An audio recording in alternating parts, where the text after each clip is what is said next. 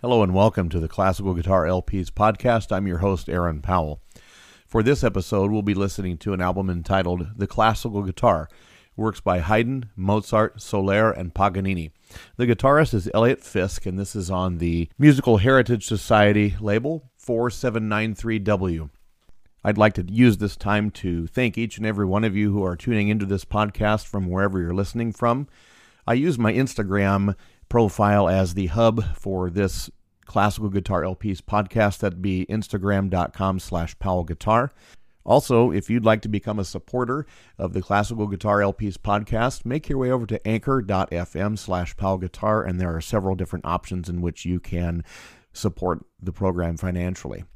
We'll be right back. I began my classical guitar studies back in the year 1992.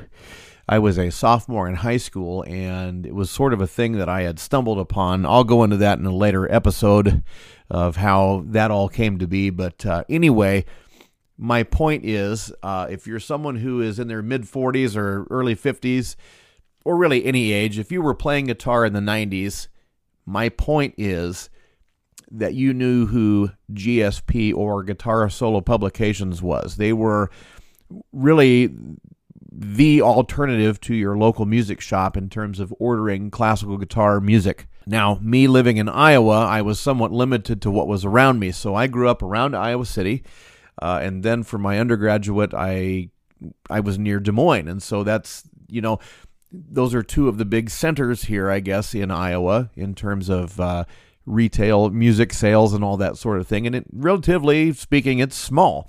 Um, Iowa City had a, a, a wonderful uh, music store because of the University of Iowa that was there.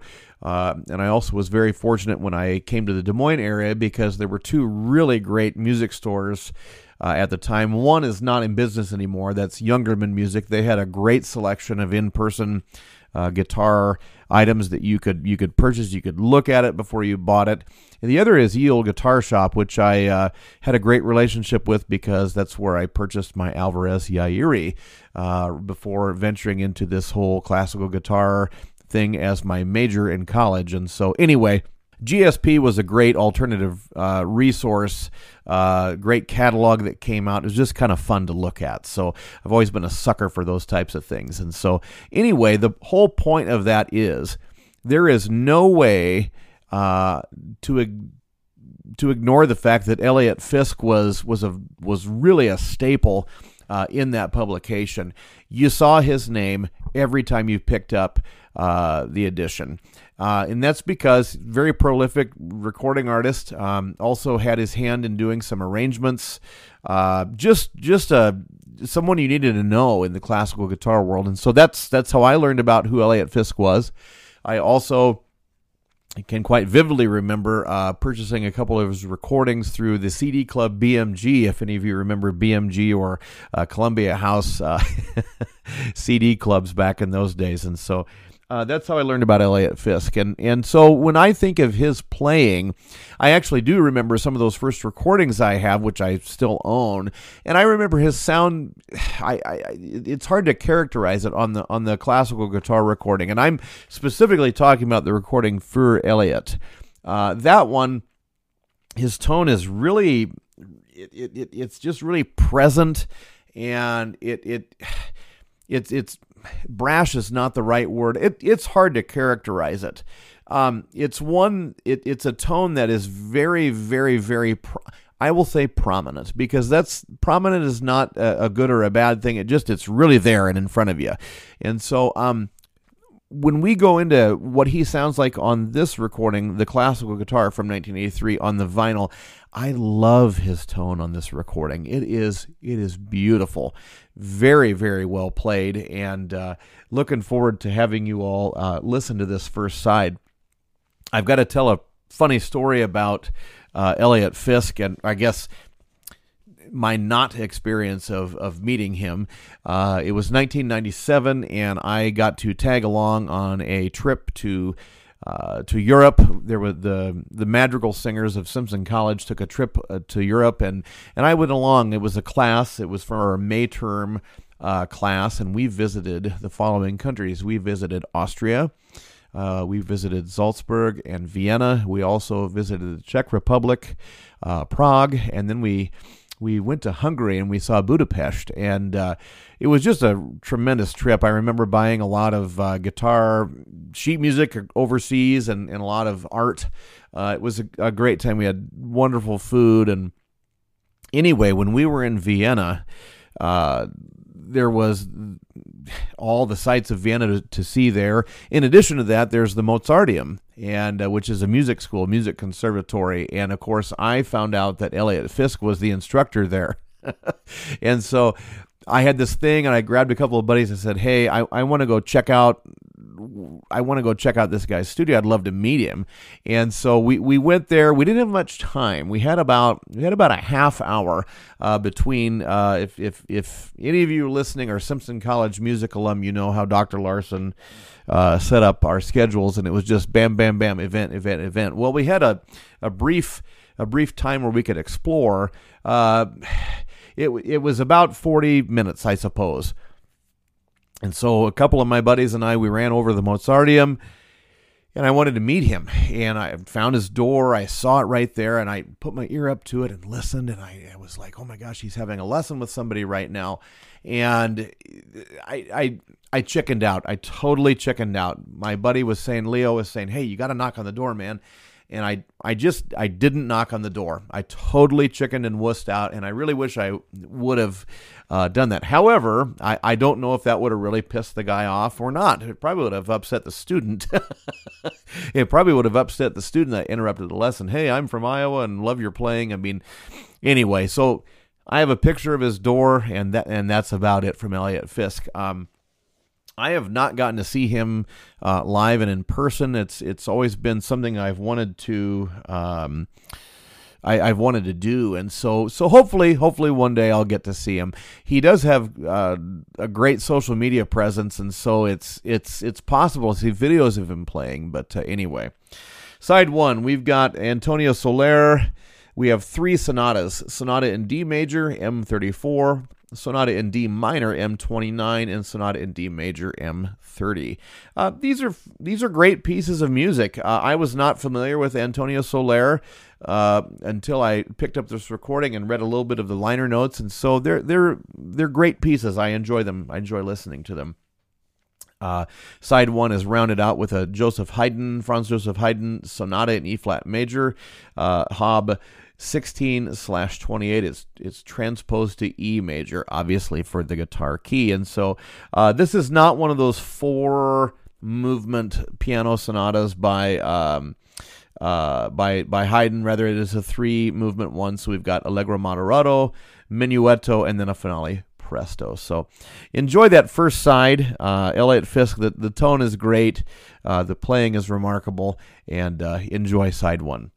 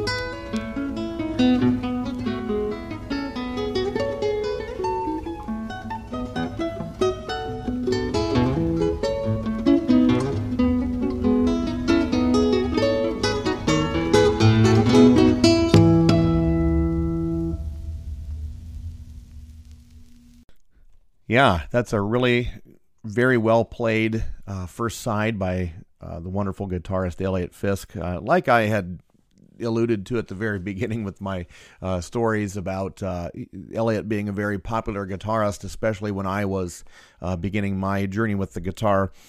He he just was in a lot of places. I can remember being assigned to go. Um, you know, order music and things like that. And, and the catalog place uh, really had a lot to say about Eliot Fisk at the time, and his recordings were featured. And so, uh, to me, um, to me, Eliot always seems fresh and invigorating uh, because of that. He has he has quite a personality. He's got a great uh, social media profile now, and uh, I would just you know I would just say that, that Eliot Fisk is sort of the best of both worlds. He's a he's an intellectual performer, a lot of knowledge behind the choices he makes and a lot of great musicianship. He's also uh, he also seems to have a very charismatic personality, from what I can from what I can tell. And uh, I don't know anyone who has directly studied with him, uh, but uh, but anyway, uh, seems like an all around great guy. Here's a quote on the back of the record jacket, and uh, it's quite an accolade. Let's have a listen to this quote.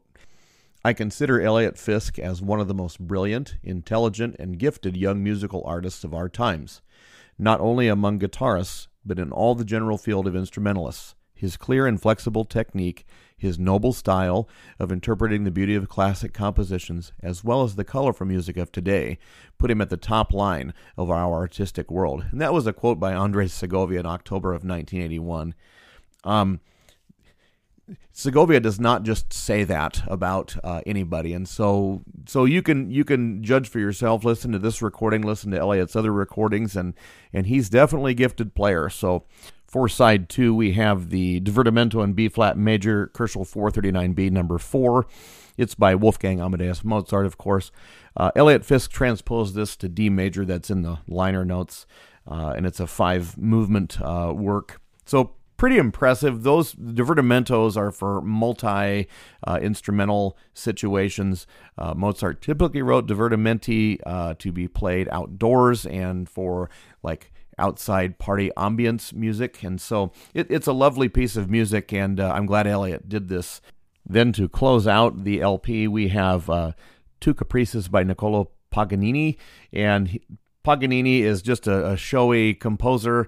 Uh, golly, you could probably do an entire episode on on the mystique and the mystery of uh, of Paganini.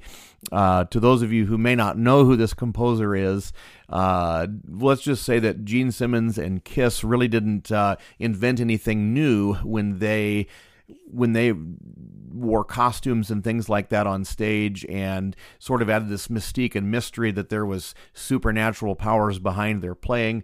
Uh, Paganini is said to have done that in his own day. He would have an act where he would have the the tip of his bow sharpened and, and would one by one slice off strings so that he was only left with one string uh, to finish a, a, tremendously challenging piece of work. And he would wear a cape and all that and really did up the uh, that sort of uh, sold your soul aspect of playing.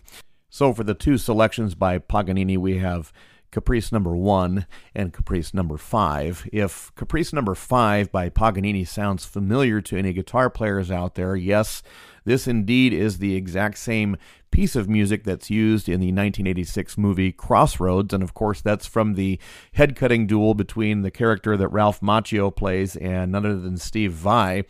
Um, some of you might wonder, well, is this is this the the guy who played uh, the Caprice in in Crossroads? And, and the answer is no. Um, this this recording actually came out ahead of that 1986 movie, as I had indicated. This this record is from 1983 why Eliot didn't play it, I, am I'm, I'm not sure. I'm sure that's a Hollywood connection sort of thing, and I think William Kanengiser did a great job uh, playing uh, the Fifth Caprice. I also think Eliot does a pretty marvelous uh, job at the end, and I, I specifically uh, like all of the legati uh, at the end. Uh, where he where he closes up the piece, and it's it's really showy and really amazing, and you just kind of go, oh my goodness, how did he just do that? And uh, you know, to wrap up before we listen to side two, I think that's what I would say that encapsulates Eliot Fisk's playing. Even even listening to this this this early recording in his career, how does he do that? And he, he's an amazing player, and I just think it's a great listen. Uh, once again, thanks to all of you who have listened to the Classical Guitar LPs podcast. Uh, we'll be coming back to you with another episode here in a few weeks. And so until then, enjoy side two of The Classical Guitar by Eliot Fisk. See you around.